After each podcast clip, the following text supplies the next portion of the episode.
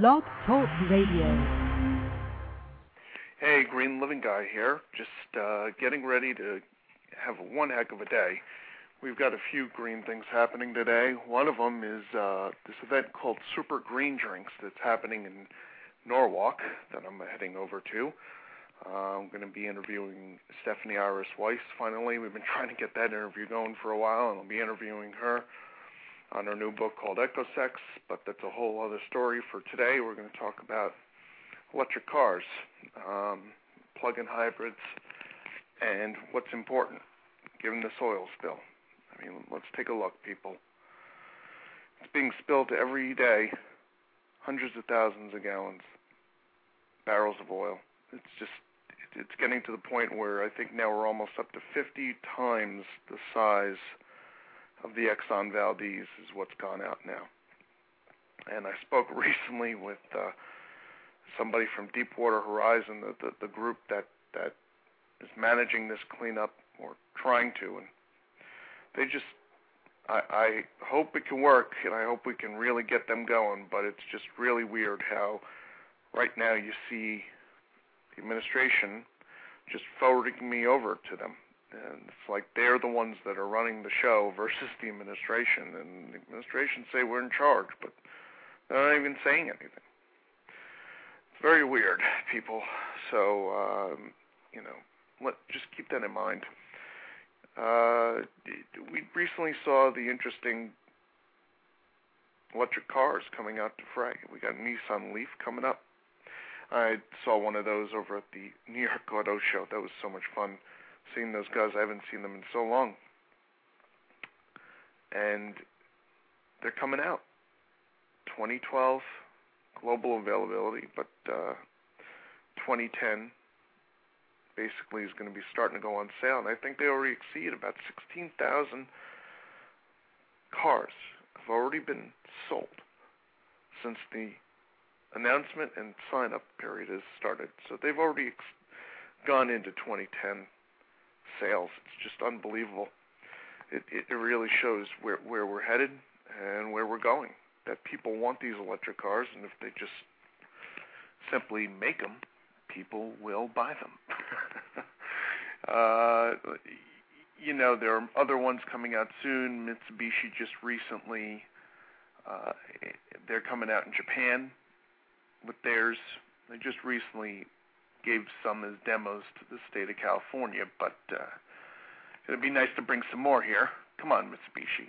Even though they're starting to sell them in Japan now, and inevitably they'll come over here. You know, that they're doing Japan and Hong Kong right now with the Mitsubishi i-MiEV.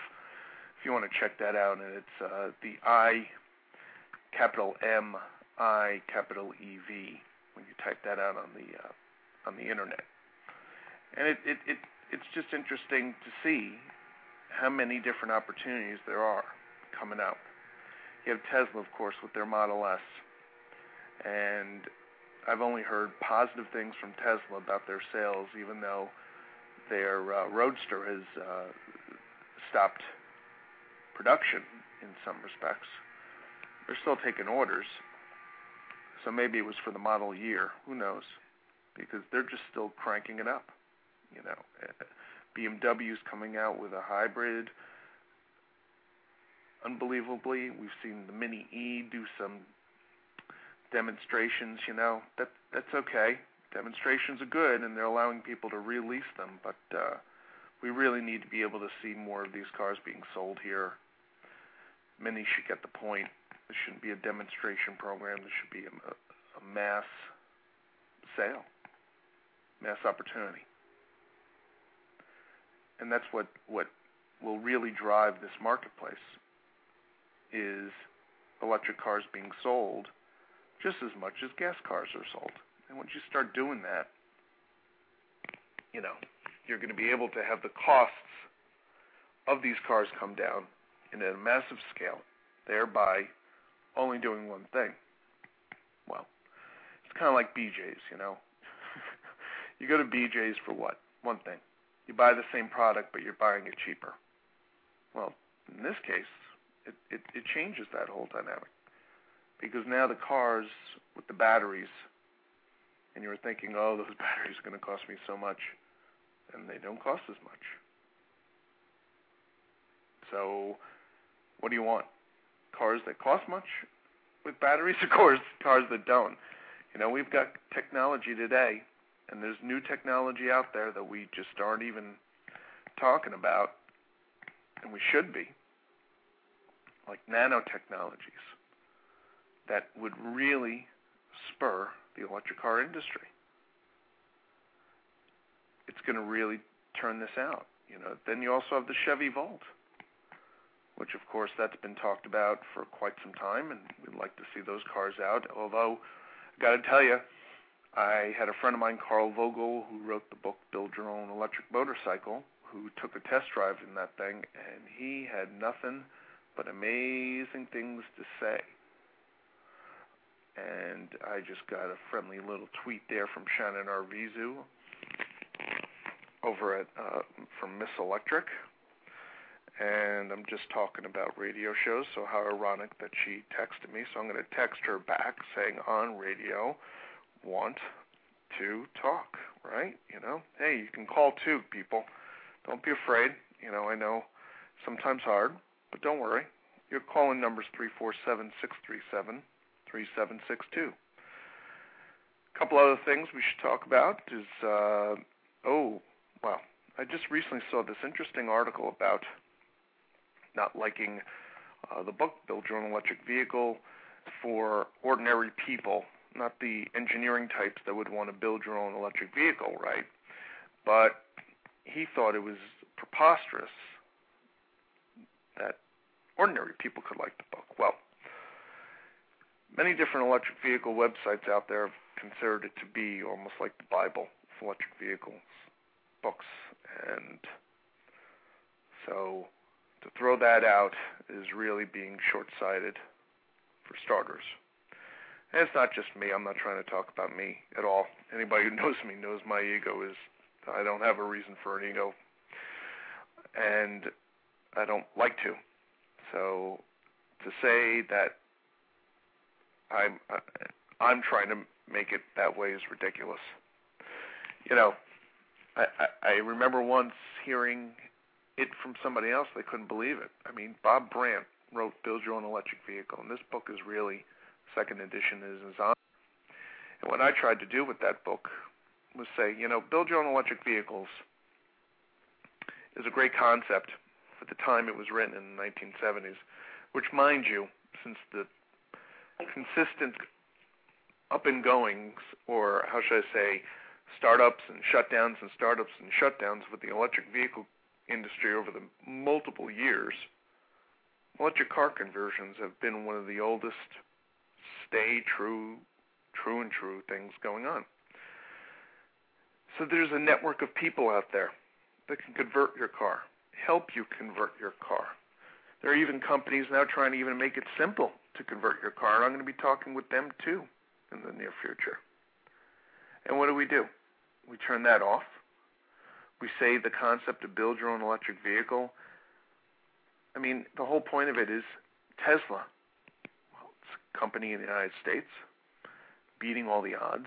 They're building their own electric vehicle. That's what I said to the Elon Musk, the CEO of uh, Tesla. It, it it just proves that people want them. And then we got Fisker coming out with their vehicles. I mean, who would have thought that? Who would have thought that we would have more hybrids on the road than we have today? Why? Because the free market wants it. Not the manipulated market. The free market wants it. Sorry, ladies and gentlemen, but we gotta. I live near town, so it always works out that the fire alarm goes off and you see them coming running. But I'm trying to have the interview, right? Have the discussion. So it's it's you know it's it's tough being the green living guy. Sometimes you got to live near town, right? You know to do the uh, the whole walking thing, so that you're not driving a lot. But then you know when there's a fire. so fire is here. Well, hopefully it's we'll be okay. and hopefully the people are safe. But more importantly, now you have all these different electric cars out there that are making it simple. Third generation Toyota Prius are, but now they're talking about the the next generation is going to be a plug-in. I mean, those guys at Plug-in America, Felix Kramer, Chelsea Sexton, all those people working every, day and night, just like I'm trying to, beat the drum on electric cars because it's it really is the future of transportation. So many reasons. I mean, do we need to go into it? Especially now with the, the issues of oil.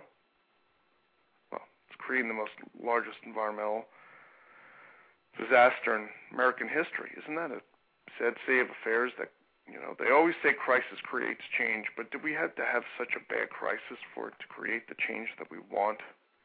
Did it really need to? I just, I don't think so. Maybe I'm wrong. Maybe, I, maybe I'm just too optimistic sometimes. I don't know, but I try my best, uh, given how crazy things are in this world, to see things like that to be the way to help people understand enough's enough. I'm tired of this. I'm really tired of dealing with oil interests, dealing with. I mean, it's not the thing that these energy companies or these oil companies can't be energy companies. I thought BP was supposed to be beyond petroleum. It it just doesn't make sense to not beyond it. Now they're in it. it might be the end of them. That they were so interested in in in, in having unregulated, unfettered, trust us approach to safety on these oil rigs. It just doesn't make sense. It doesn't. Uh, it just shows what an, what what what is the most important thing that policy, which creates change, also can create some of the most horrific things out there that we've seen. We've seen everything from bank failures, we've seen everything all over the place, and now we have to see this oil spill. And people will talk about this for a long time. I've been trying to get them right now to clean up on other things, but they're not doing it. They just want to stick to their version because they think it's the best and not hear other suggestions and try them. You know, it's kind of like I've been dealing with that with other issues too, with other people. They just don't want to try new things. They just want to be stuck in their mires and believe what they believe, but not move forward. Get something cleaned up. They're just letting it sit there and praying to God these 2.4 million things of boom, are going to solve the problem. But it's not. And we're going to have now, I think, John Voelcker on the air from Green Car Reports. Hold on. John, you there?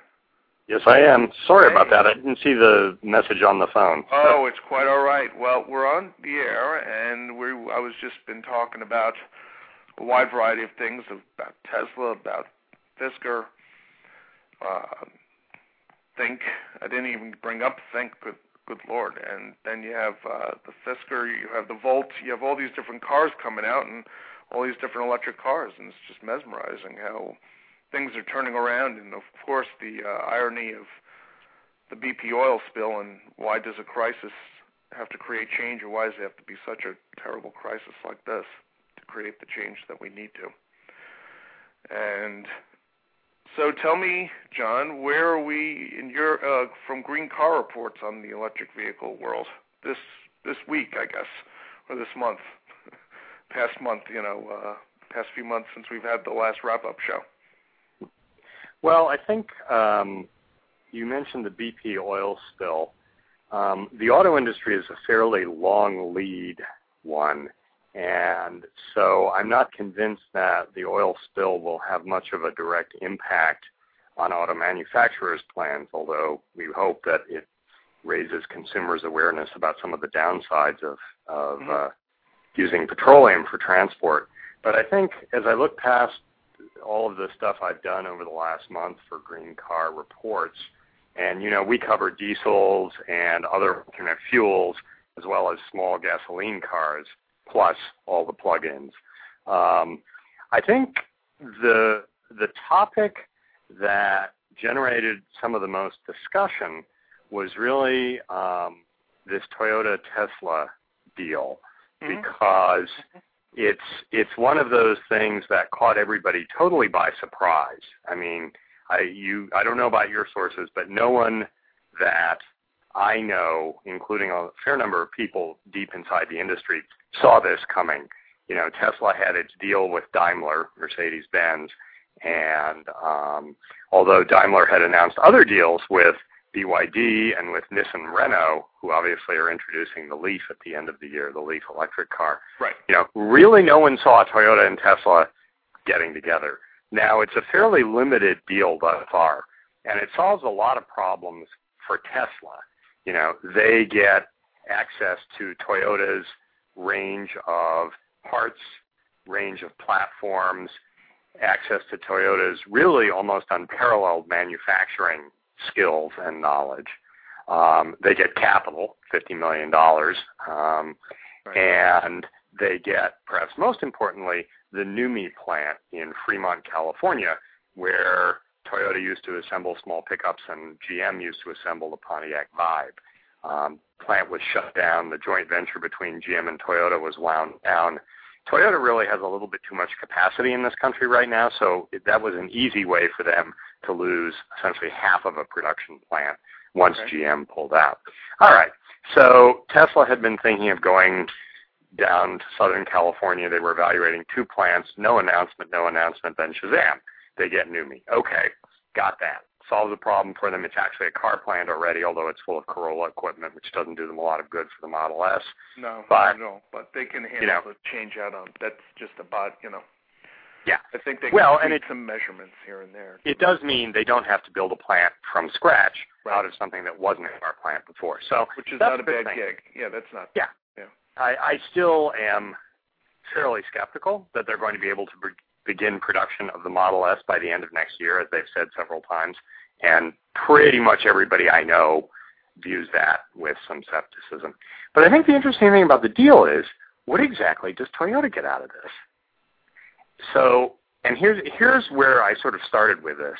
Um, Toyota has historically has been a very self-contained company. Yeah. They like to invent and refine things, and they take great pride and they like selling their parts out to the world, right? They like selling. Exactly. Yeah, right. That's that's a good point. Actually, they're selling their hybrid system now to Nissan, and also they will be selling it to Mazda. Right. So you know, and they they take great pride in having developed the hybrid energy drive system. They've made about two thirds of all the hybrids on the globe today. So you know, for Toyota, and Toyota has never before invested in a non-Asian existing automaker. They bought a chunk of Subaru or Fuji Heavy. They they've owned a chunk of Daihatsu for many years, but you know this to buy a piece of an American company, or I guess more accurately, to sign a contract that gives you the rights to buy a piece of American company just as it goes public, is a fairly radical step. And so, you know, there are a number of competing theories. On Green Car Reports, we actually sort of handicap them. But, you know, there's theory. what are and, some and of the notice, reasons that we come up with here? This this is a good one. Okay. Well, and if, if you, if you read the article, out, yeah, the the um, the handicappings add up to way more than a hundred percent. Um, okay. Okay. Simply because we, I think there are multiple reasons for this, but one one of them is simply to counter the remarkably favorable buzz that has developed around the Nissan Leaf. Um, you probably covered the news item that Nissan said its first year production is now completely yep. sold out. Yep. Um, you know, a lot of people did not expect that, and I have always maintained, as I'm sure. Well, I was the audience, optimist, as the electric car lover. Sorry. Mm-hmm. yeah. Well, and you know, I think there is something about having an electric car and driving an electric car that transcends the simple dollars and cents. You know, if you look at all the data, people don't buy Priuses based on payback. they buy Priuses for exactly the same reason people buy Hummers, because they want to make a statement to oh, society yes. about I who they are. you talking about this in a in a story you talked about. And I mentioned in a story that I di- didn't know if I, I, I partially agreed with it, but then I also know that there were early adopters I knew, at least in Think, the Think program, Uh-huh. that a lot of them weren't in it for the fashion statement. They were in it because there was so much of an economic and transit-based incentive Mhm. that they and given that they didn't have to fuel up Mhm. um because we did what we, we did something which is quite interesting we tried to do which is what i love always tried to preach about what should happen which is we try to make it as free market as possible one ninety nine a month. You get these free upfront parking spots. All these insurance incentives now go at it. Now of course there were the people that are the press people you know the people that love the idea of their fifteen minutes so they went ballistic on it. Mm-hmm. But the majority of people were doing it for many other reasons than to be the. I mean, I guess they were early adopters, but I don't know I, I would ar- I would argue though that there's a little bit of a difference between a car made by a major automaker Mhm. and something like the Think. You know, Okay. the Think is specialized in a number of ways. It only has two seats, yeah. which automatically takes it out of the mainstream. And there are, you know, probably the vast majority of U.S. car buyers will never ever buy a two-seater. It's just not flexible enough. Um, it's also made by a brand that basically no one's ever heard of, uh, except for the early adopters. Right. So I think, as compared to the Prius and even to some extent the Nissan Leaf, uh, both of which are obviously five-door hatchbacks sold by major automakers Right, with major automaker warranties and dealerships. Yeah, right, right. you're talking. I think for the Think, Well, you you're talking Ford about really though. I'll give you the this. smallest- Ford was backing it up at the same time. uh, I'll, I'll throw that out. Yeah, except uh, that's fair. Except I've talked to a number of people who had to beg and plead and badger their Ford dealers to pay any attention to the thing. That your experience may have differed there. I think but I, I unfortunately, uh, fortunately, but unfortunately, had an anomaly when it came to Yeah. the clean commute program because that never happened when people were dealing with you know service issues or anything like that. But we were always trying to be on the ball, and there was a government. You know, we we were trying to make it work. It, so as carb, I will say, we were an engaged carb, I guess. You know, much more hands-on carb, I guess. But I will ahead. say that You I think um, Nissan dealers have been, eh, you know, not necessarily completely behind the leaf until they saw the demand. Oh, they, And they were never are- behind it when it first came out the door. I bet you they were laughing. Car laughing dealers their are balls simple off. animals. My French, if but people want true. to buy something, yeah. they will, you know, they will do whatever it takes to facilitate people handing them money to buy cars. Right. So, you know, the demand solves a lot of a lot of sticky issues. But anyway, so reason number one for Toyota doing the Tesla deal is simply they need some positive PR in general, given the whole sudden acceleration and recall morass. Yes. yes. And they specifically need some positive PR because the Nissan Leaf is kind of the advanced green car of the moment, and the Prius is sort of like, oh yeah, yawn, another Prius, ho hum. Right. Especially since the 2010 Prius, while it solves a number of the more glaring faults of the last generation, is hardly an advanced or revolutionary vehicle in the way that the 2004 one was. It was meant to have lithium-ion cells, but we found out in January, in fact, in interviews with Toyota tech technologists, that they bet on the wrong chemistry and they couldn't produce it practically. So we ended up with the same old battery pack. Um, So, so the Prius is kind of evolutionary at this point. It's a known quantity. The buzz is off. Great. So number one, and I've unless they go plug-in hybrid, the only way they can make a buzz at this point, I think, is to make it more electric.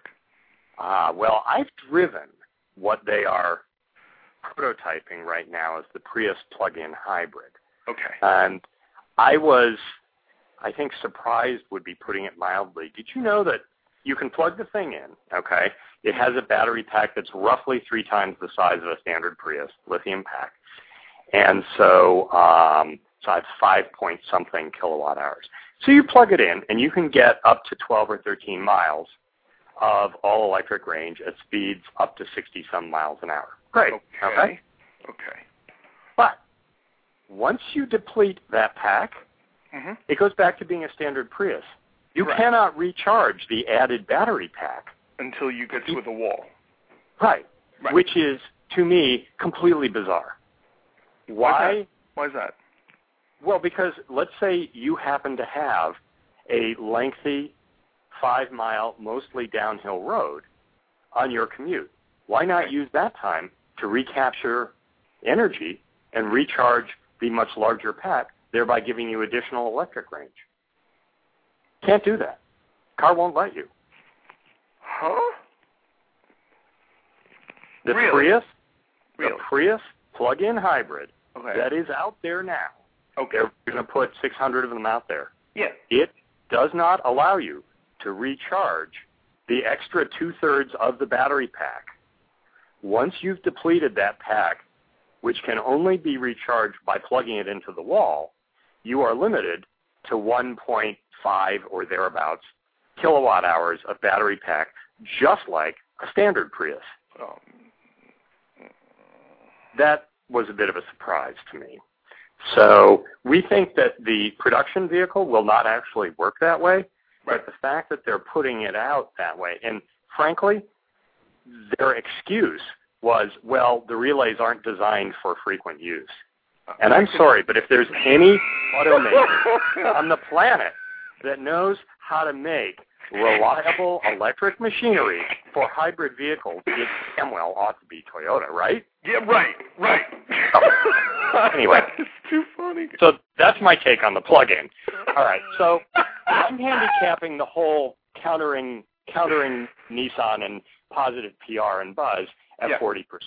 Number two was sort of corporate, and it's the shake-up theory. Remember, um, Toyota has a brand new CEO. Yes. His name uh, his name is Akio Toyoda. He is from the family that founded Toyota many years ago. Um, he's only been in he's been in place less than a year, right? All CEOs need to do something big or many things big when they arrive to cement their power and to point out that in fact they really are in charge. They, they are right? in charge. Right, right, right. So, um, you know, this is the kind of deal that, quite frankly, I think most of the salarymen who run Toyota and have run it for a while could not even have conceived of. This is a very bold, very un-Japanese stroke, very Yeah. un-Toyota stroke. Correct. It definitely says attention must be paid. Now, there and you know, I also added in some risk. So the risk to this idea of sh- of the shakeup is Yes. in fact nothing much ever happens. So you do the bold stroke, but it doesn't actually do anything to change anything. Or worse yet, suppose Tesla actually fails. You know, publicly, publicly and spectacularly, and just goes down in flames. Right? That would be a problem for Toyota. Correct. Yeah. The risk to the previous one, by the way, the risk to the whole buzz theory is, quite frankly, Elon Musk and his ego. Um, he does have this tendency to say things that aren't necessarily quite true at the time he says them, and um, Toyota Toyota needs to watch that particularly. Yeah. today. No, he is a uh, he's um he's a he's an extra added bonus for them because I mean I know what happened with him and Marty. So Marty Eb- Eberhard, you know the former Yeah, exactly. with, with Um, I'm just trying to mention this for the listeners. And by the way, we can talk after this, and people will hear it on Blog Talk Radio, so we don't have to finish the conversation just based upon the timing here. But Yeah. uh, and I know I'm I know I'm late, so so no, no, don't worry about it. It's cool. Number, And, so uh, number three was fear. I think there is some chance that Toyota really fears that it's losing its technological edge or losing its mojo. Um, you know, I talked about the Prius being evolutionary. They've already admitted they bet on the wrong lithium-ion chemistry. Right. You know, they have not yet issued a car with a lithium-ion battery pack, whereas Mercedes-Benz and BMW and Tesla and various other people have or are imminently about to. Um, you know, is in fact Toyota's momentum handicapping it from reacting swiftly enough at this inflection point, over to cars with bigger battery packs. Um, you know, Tesla could help them leapfrog. The risk there is, you know, Toyota makes the blandest cars in the world, but their engineering, by and large, is tried and true. Is Tesla's? Well, no one knows. There's no track record. They've now made 1,000 electric vehicles with a battery pack that's assembled out of commodity mobile phone cells, and the whole thing's assembled in England by someone else.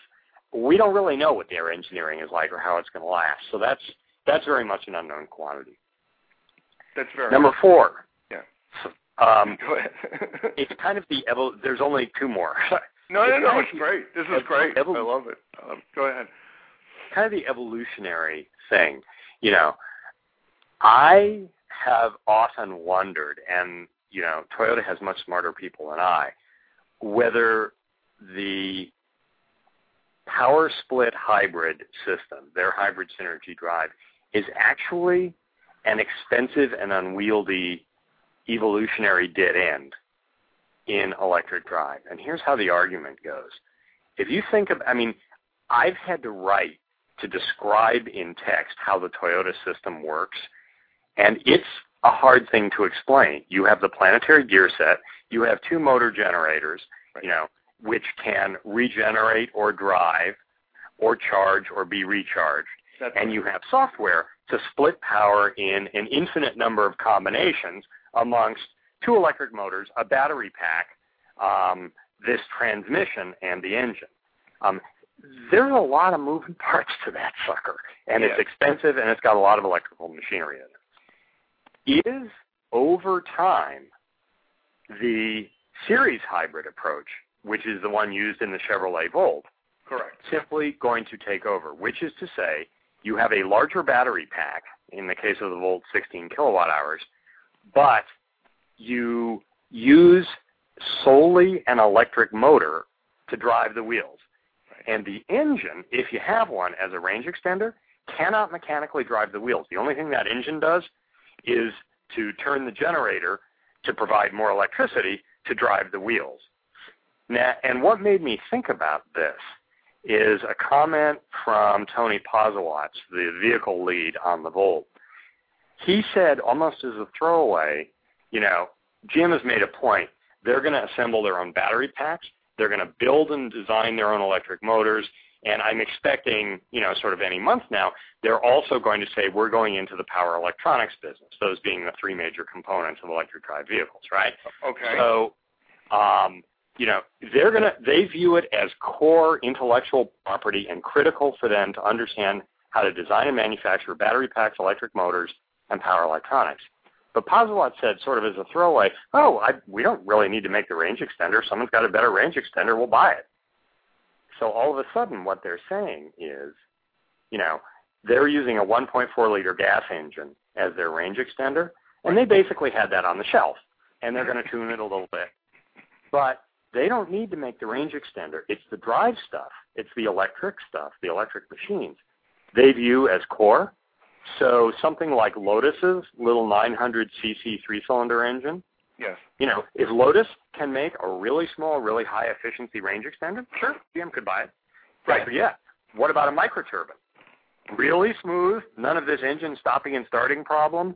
You know, micro, basically a microturbine hooked to a generator as a range extender is a very, very tiny electric That's power huge. plant Yes. under your electric power plant. Correct. Correct. Yeah. So if in fact we see, as I believe, a whole genera- new generation of engines and other torque generating devices like tur- microturbines Mhm. whose sole purpose is to be range extenders, and if we over time get the cost of electric motors and battery packs and so forth down, maybe all of the moving parts of a Toyota hybrid synergy drive system Mhm. over time become more expensive. And instead of this power split hybrid with a smaller battery pack, maybe in 10 years, by 2020, for those times when you simply can't do a full battery electric, you know, whether it's a car the size of a Ford Crown Victoria or you need a car that has the performance that requires a range extender because you can't afford that much battery pack or whatever it is, Mhm. you know, for the time when you have a series hybrid, you know, maybe you have this variety of specialized range extenders, but the costs have come down to the point because the nice thing about range extenders is they don't have to handle the power transients demanded of a mm-hmm. gasoline engine. Mm-hmm. They only have to run at a couple speeds and you know at a constant and you can tune them to be really really really efficient oh, I bet you, yeah that. very good right so you know if in fact Toyota's seeing an end game for hybrid synergy drive or the plug-in versions of hybrid synergy drive and the plug-in thing is even worse because then you've got the cost of a larger battery pack, albeit not a volt-size pack. But then once you plug it in, instead of having a standard pack, you know, you're multiplying by a factor of three or four. You got the worst of both worlds.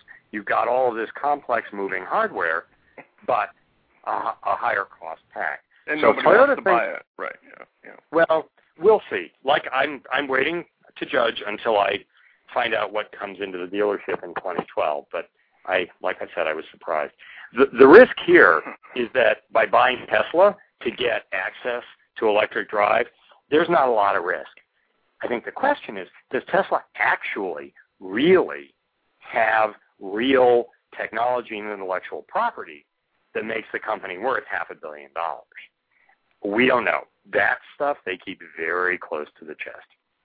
Then the final and fifth reason that Toyota might be doing this this was a fun article to do, as you can tell. I, this it, I can. That's why I'm just letting you go, man. I can see this. Uh, this is fun. This is fun.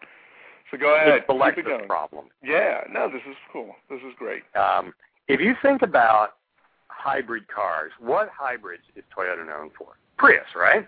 Right. Name me a Lexus hybrid that's actually had any measurable impact. Yeah. I, I yep. True because you know I, I drove the HS, which was going to be their big their big uh, kind of uh, th- their big new first dedicated Lexus hybrid, and to me, it's a very uncomfortable or uncomfortable is the wrong word. It's fairly comfortable to ride in. It's a very awkward crossbreed of Prius and Lexus, which is to say it has some of the unusual driving characteristics of a Prius right. plus more than 600 pounds of luxury stuff on top of it. But it's not as smooth or seamless or flowing power or pleasant as a real luxury Lexus. And now Lexus is going even further off base. They're bringing in a CT 200H hatchback. You know, if you think about the image of Lexus as a luxury brand that theoretically competes with Mercedes-Benz and BMW, right. a compact hatchback hybrid is not what you think of.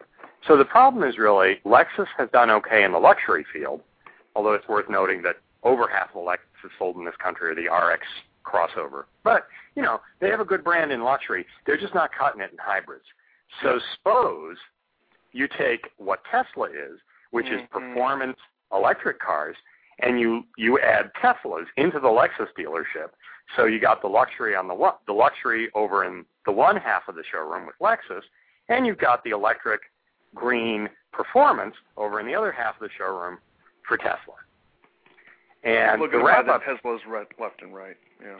Yeah, yeah. I mean, they could definitely expand sales for Tesla. Tesla, you know, Tesla's distribution strategy with company-owned stores has always been slow, terrible. Well, it's terrible if you're uh, wanting to be an emerging company because then you have to build in brick and mortar every time to go. Exactly. And, and, exactly. And, Not to mention which you piss off the dealer associations because in most states it's illegal for a car company to sell a car to a consumer. Ah. They are required by law oh, to sell right. it through an independently owned third party that's because right. yeah. auto dealers and their associations have spent three quarters of a century donating lavishly to state politicians to get those laws passed to protect their business.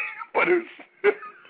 but um, so kind of like in as any a event, quick segue, or as a quick note, kind of like BP did with those oil standards on the oil rigs, right? On the safety standards for those oil rigs, but that's a whole other. Very discussion. possibly. I must admit, I haven't actually read in depth about that. I've just read the headlines, so I don't know that I have anything intelligent to say on that one. But I could, let's say, I could certainly imagine it to be within the realm of possibility, especially during an administration that tended to favor more deregulation. Correct. All right. Correct. So and it, the last point really about Tesla, Tesla's venture funded. I happen to work for a venture funded company that publishes high, you know, publishes green car reports. You know, it it's pretty well known what happens to venture funded companies. Out of any 10, 5 of them vanish without a trace. If you're if you're a lucky and good and smart consistent venture capitalist, of the remaining 5 or maybe remaining 4, mm-hmm. you might get two or three base hits. You know, if you're lucky, one of them will be a double and one of them will be a home run. Now, a base hit consists of being able to get the money out that you invested, or maybe a little bit more. Maybe you take whatever the company built and you sell it for parts. Everybody gets fired, but some intellectual property gets sold, whatever. Right. But if you get one double and one home run out of every 10, even if most of the rest vanishes, right. you're you're in the money. The end game for Tesla, because it is a venture funded startup, has always been for the company to be sold to someone else. Yes. And you know, the only people who buy car companies are other car companies. Oh, um, right. So Tesla was always going to be sold to one of the big OEMs. It was just a question which one. And Of frankly. Right. none of us really expected it to be Toyota, and it may not be yet. I think Daimler will probably quietly get out of Tesla. I think they've concluded, whether for technical reasons or for strategic reasons, that Tesla is not going to be their partner. And frankly, you know, German car companies haven't necessarily bought in outside brands either, with the notable exception of Chrysler, and we all know how that one turned out. That out. went, went yeah, really well. None. So, um, you know, will Tesla end up owned by Toyota? It's possible. Too early to tell. But those five reasons, I think, pretty much cover the range of what Toyota might be thinking it's going to get out of this deal, which to some extent remains to be fleshed out, or at least the details remain to be publicized. But that was kind of that was the interesting one to me over the last month. You know, the Leaf Leaf sales were remarkable and good. Uh, there's some data this morning. Um, not that this should be really a surprise, but you know who all of those Leaf hand raisers were? Prius owners. Over 50% of the people who indicated interest in the Leaf to Nissan in any form are or have been Prius owners. Interesting. Yeah. In the same way, you know, it's funny when we talk about some of the infrastructure stuff for EVs. Um, I, it's pretty well accepted at this point that even the predicted rollout of EVs is not going to have a noticeable impact on the grid. It's not like we're No. going to be dumping 50 million EVs onto the grid. Not yet. Even- no. no. You know, it, Yeah. there's a very nice study out there, the EPRI NRDC study, that sort of looked at all of these issues. What the utilities are afraid of is what they call the Prius cluster problem, which is that if you have a cul-de-sac, 12 luxury homes on it, and two or three of them get electric cars within the same year, you do run the risk of overloading your neighborhood transformer. Yeah, the transformers can pop. Right, right, right. Yeah. Now, I don't have a huge amount of sympathy, sympathy because they they have lots of people who spend all of their time projecting when they need to routinely That's upgrade correct. this stuff. I don't have any sympathy for the utilities on a, a transformer popping at all. and they are well, and they are going to end up selling you fuel and making more money off They're making so a lot more money on that than that than installing that transformer. So Right. you know. Well, and the nice thing is, by calling them Prius clusters, they essentially nod to the fact that they pretty much know what those first neighborhoods are going to be. They're going to be affluent. Right. They're going to be relatively progressive. In fact, they're the places where people have already bought Priuses. And you can probably get that data. Work with the car companies and or the DMVs. You know, people know where Priuses live. Those Right. are the neighborhoods where you want to sort of prioritize the transformers. And to the you know to their credit, Southern California Edison actually has been aggressively reaching out to Southern Californians and saying, "You're thinking about buying an electric car? Tell us that. Tell us where you live. Please. Tell us you know who you are, so they can plan for it as well." But um, That's a it's just- fantastic point. That is a fantastic point. You know that that not many people bring up is that if you are getting an electric car and you're not going to try and do it solar and non-grid connected, tell your utility because all they can do is prepare that street for your additional electrical load. Mhm. And that will save you. Unfortunately, if something else bad happens, at least it has nothing to do with you know the popping you know additional load for your car. You never have to worry about that because they'll take care of it. So they'll even upsize for it. I guess is what you're saying, which is great.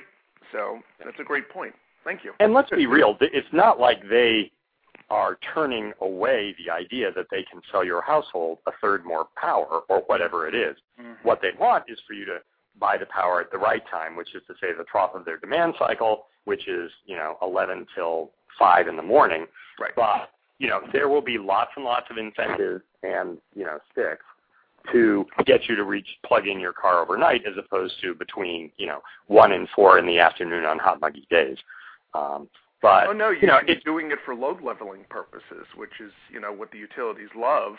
But if you can't, I'm frankly a skeptic there. It's from the people I've talked to, it's Sure. going to be a very, very, very long time before this business of V to G has any practical impact. well, I'm not talking about that. I'm just talking about Ah. the idea that an electric utility would love the idea of a more electric load at night. oh, from making the trough shallower and lowering the peak. Exactly. Yeah, yes, yeah. agreed. Totally. Yeah. Got it. Yeah, okay, that's sorry. the only thing. I mean, no, no, no. V to G is a wonderful concept, but it is so not there, unfortunately, yet because we haven't even gotten to phase one, which is putting electric cars in in good numbers on the road today. We're not there yet. Once you start Right. getting there, then you start worrying about advancing your infrastructure to a phase two, which would then be V to G and then smart grid and I would argue that actually phase one is what we got today. Mm-hmm. Phase two is, you know, prevalent smart grid. V to G is probably about phase four. Phase four. Because even with smart grid, which is to say, you know, variable pricing, maybe variable pricing signals, um, you know, you've Right. got to get to the point where the cars can talk to the network. And that's where GM actually has an advantage because basically They're doing it already, aren't they? Kind of with that that OnStar. I mean, a little bit. I could be wrong, but But but the, the thing about the Volt is you can recharge it in about five or six hours using 110 power. what? So Wow. the Volt you're only putting in eight kilowatt hours. Well, that's not a lot. Yeah. Okay. Yeah. Yeah, I mean the Volt is a 16 kilowatt hour pack and it's got 100% redundancy for the 10 year life. I, I think the Volt is a game changer, but that's just me because nobody else has put out, in a, uh, as somebody else told me, a hybrid drive system like that. Nobody's Yeah. done it, so it's the first one out the box, and it's going to change up the whole market space. And I know people that are just regular, you know, not advanced technology early adopter types, you know, that like the idea. You get your electric car when you want me to, but then Mhm. when I'm done, I can feel that I'm driving a car that I know. That's okay with Uh, me. yeah.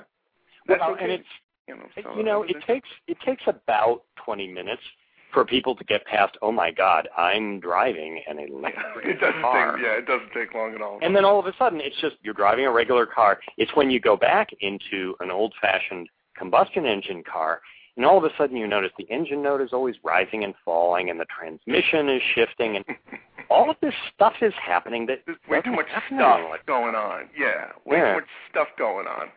Way too many volatile moving parts that just don't need to be there. It's so simple. That's why the greatness of an electric car is. You know, I and I'll bring this up, which is a kind of an interesting point. I like the idea of, you know, and I had said it to Elon Musk that building he was kind of like building his own electric car, and thank you for doing that. Which is the concept of building your own electric vehicle too. Getting innovative and at least trying to do that. Um, even if it's a car company or it's an individual that says, "Look, I'm not going to convert this car because I'm not a mechanic, but I'm going to go and find a guy that can do it. Mhm. I'm going to give him my car and have him do it." Which happens about nine out of ten times. I mean, I've been in conversion shops, and he's doing jobs for guys where they've given him a car, and they do a conversion. That's what happens. Is there any data on how many conversions get done in it per year? I bet you there is because you can do it based on DMV records, based Hmm. upon uh, when a, you submit applications for changing, you get VIN numbers that are just changed from gas to electric, because that's all it is. Hmm. Because that's all the DMV requires. At least in the state of New York, when you go to change over, because it already has a VIN number, right? Hmm. You just change engine type in that little box of engine type from gas Ah. to electric. That's all you do, and everything else goes out the window. There's no, you know, major massive scrutiny going on or anything like that. It's just here you go. Here's your plates. Yeah. Nice Interesting. day. I'm I you know, I I have many friends who have been converters or have driven converted cars. I think over time, you know, as soon as the real automakers start selling real electric cars, which will be at the end of this year, Right. um, the conversion market will seem less attractive, except to the same people who may be hot rodders or tinkerers or whatnot. Correct. Because Yes. um, you know, unless or until the parts get so inexpensive that it becomes cheaper. I think about, you know, hot rodders, for instance. You know, until it becomes cheaper to put a 40 mile battery pack and an electric motor in your 23T bucket, and you can still, you know, you can still get the acceleration of a V8, you just don't have the noise, which is, which may be part of the attraction. But, you know, until we're there and this stuff is really componentized, it's you either end up using lead acid batteries, which are heavy, low performance but cheap, or you know you get into these conversions that are five figures.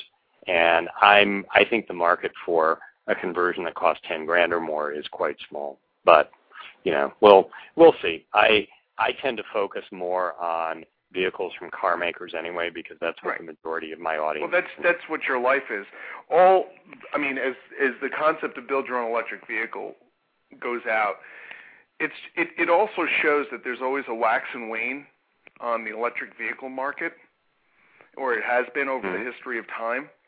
Mhm. And the one thing that's kind of always remained out there are electric vehicles, and it's it's an historical thing. It teaches you about in the book itself about you know electric motors, controllers, batteries. It tells you about all the specific componentry for making an electric car and how they make it and how simple it is. It's not necessarily saying to you, even if you get a, like I said in the book, if somebody gets a Prius, I'm okay with that because that's one step closer to an electric car than they were before.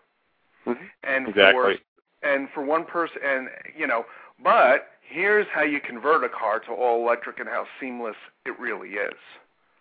And I think that was really in Bob Brant's vision. You know, uh, as I read his version of the book initially, it was to try and expand the concept of electric cars out there to the world. And I think Yeah. that my goal was to say, let's build cars that are electric. And since that's happened, maybe there haven't been a ton of electric vehicle conversions, is in comparison to announcements of electric cars, but there have been a lot of announcements of electric cars. And I think that hey, if if you know, I can or anybody can take one step toward discussing that and making that an issue, it only helps, right? Yeah. And I think your point about the Prius being most people's exposure to an electric car is a very important one that yes.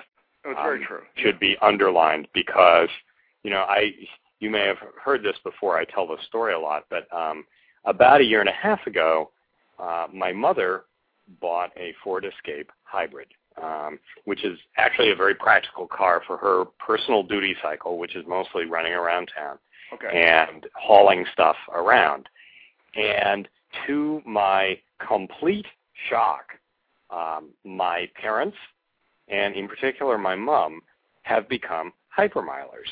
They compete with each other about what mileage readout they got Yeah. on the same trip to the store. Yes. And my mother, who is a woman of a certain age, she'd shoot me if I said what that was, but she's a woman of a certain age, okay. um, Good enjoys Yeah. enjoys showing off to her friends how far she can go yes. on electric power without the engine switching on. Yeah. And to say to say that was a shock was an understatement. But it points out that every time she does that, she's exposing three or four other people to what it's like to ride in an electric car. And they learn that, in fact, you know, electric cars do come from real makers like Ford and Toyota and so forth. Correct. And so yeah. that combined with the fact that everybody now plugs something in at night, their cell phone, you know, people are a lot more ready, I think, for the changes, the you know, the fairly minimal changes really required for an electric vehicle than they may have been 10 years ago with just a number of these things coming together. Well, it's also to to complement what you're saying. I think technological advancements of even such basic things as the computer. Has, oh, absolutely. Have have transformed. I mean, we're now at an iPad, where the basically an iPad, in my opinion, is a large phone with you know or internet surfer with with Microsoft Word. You yeah. know, it's that two hundred dollar special that you originally got as a flip you know, the little laptop, but now it's just this hand thing. And yeah, well, yeah, except we're talking more like seven hundred dollars for an iPad, but ooh, that's out. No, thank you. anyway, it's an interesting question for car design though, because the you know the product cycles are so much quicker in consumer electronics, things like iPads and phones. You know, you have to freeze your car design basically 18 months before they hit the dealership, in which time you've gone through a complete generation of consumer electronics. So this question of how do consumer electronics interface into cars, I mean, you can still buy a new car today where you can't connect your iPod. And that, you know, the iPod's been around since 2000, right, or 2001. So it's going to be interesting to see as we increasingly live digitally and live connected, when, how long will it take to get to the point where the car is internet connected all the time, and how do you, you know, how do you blend that with the fact that you do still have to pay attention behind the wheel because you're conducting something that weighs two tons at 75 miles an hour. Yes. Um, so it's we're not. It's, yeah, it's, yeah, it's not going to be pace there. of change is, if anything, increasing, and it's fast. It's a fascinating time for me, I think, and for you to cover the industry. So. Oh, it's it's amazing, and and I, I find it really amazing, uh, which is only a, moving the whole market space forward is how this whole electric vehicle program that Ford is doing includes Microsoft. Mm-hmm. I mean, they're completely connecting the whole electronic system into a thing where I believe Microsoft wants to get into the power electronics division. Uh, Microsoft clearly wants to be in your car, and the sync system has been, I think, unexpectedly successful for Ford. There's some data out there that says that you know, the fact that Ford has Sync available has won them customers they would not otherwise have, and Sync has added something like four or five hundred dollars in and of itself to the resale value of a car. Um, wow. So you know there really is there really is a demand among consumers for smartly designed and theoretically safe implementations of greater connectivity in cars. But it's a it's a tough problem to figure out how to do it when you're designing a car to accommodate consumer electronics devices that haven't been invented yet, but will be by the time it hits the showrooms. So, listen, if I could, can I do my own little three-second promo for Green Car Reports here? Of course you can. You Bring can it. you can learn more about all of this on Green Car Reports, which is www.greencarreports with an S, dot com. We cover electric vehicles, plug-ins of all sorts, hybrids, as well as clean diesels, other alternative fuel vehicles, and in general, the, the single theme around what is a green car, which is something you can argue over adult beverages for hours, yes. is fuel efficiency and working to provide yourself with transport that's done more efficiently using less of the planet's resources. Um, so I actually apologize, but I'm going to have to. No, this is the perfect time for you to head out. You know that this is good. We've had a great discussion here. Everybody should just definitely check out John at uh, greencarreports.com. Uh, I'm going to be, I guess, starting to uh, write up a little bit more on electric cars or hybrids or whatever for uh, John and other websites. I'm going to be um, on Mother Earth News as well going soon, and uh, a couple of other places but uh, definitely check me out at Green Car Reports. Uh, there's a couple of books that are already talked about there, and I'm who knows what else. But they, they're a great site for everyone out there that's looking to go fuel efficient, green, and uh, so the lesson of the day is, as I always say, one small step at a time to going green. You don't have to jump headed first and get that solar panel immediately. Take your small steps, right? You know, so to, to you know, like one day when I was interviewing, you know, uh, Ted Danson, it's it's Green Car Reports, or it's you know when you're, you know, or not Green Car Reports, it's Oceana.org, or you know, ta- learning about our oceans. And ironically, right before the interview was we did it before the BP oil spill. So it's yeah. it's very interesting how things happen. And so hey read those green car reports, people, because who knows what can happen. and read, buy and read Seth's books. Uh, well, we go. should definitely all, you know, um, just get get the word out, and one small step at a time. And, and I think that uh, we're all doing our part to to move the marketplace forward. And I think that's what one good thing you also mentioned, which is another good lesson for today, is that you're never going to realize how much you're going to love your hybrid car until you get into one.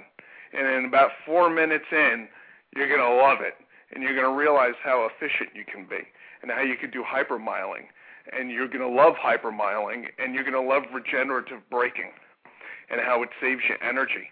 In fact, I talked about that in a, Planet Green article on how regenerative braking saves energy and how great it is for people and how they love it and how it makes them – feel more like they're going to save energy and going green. So this is, you know, those are the two steps for the day. Green car reports, and if you got a hybrid or you get a hybrid, do that regenerative braking, save some energy.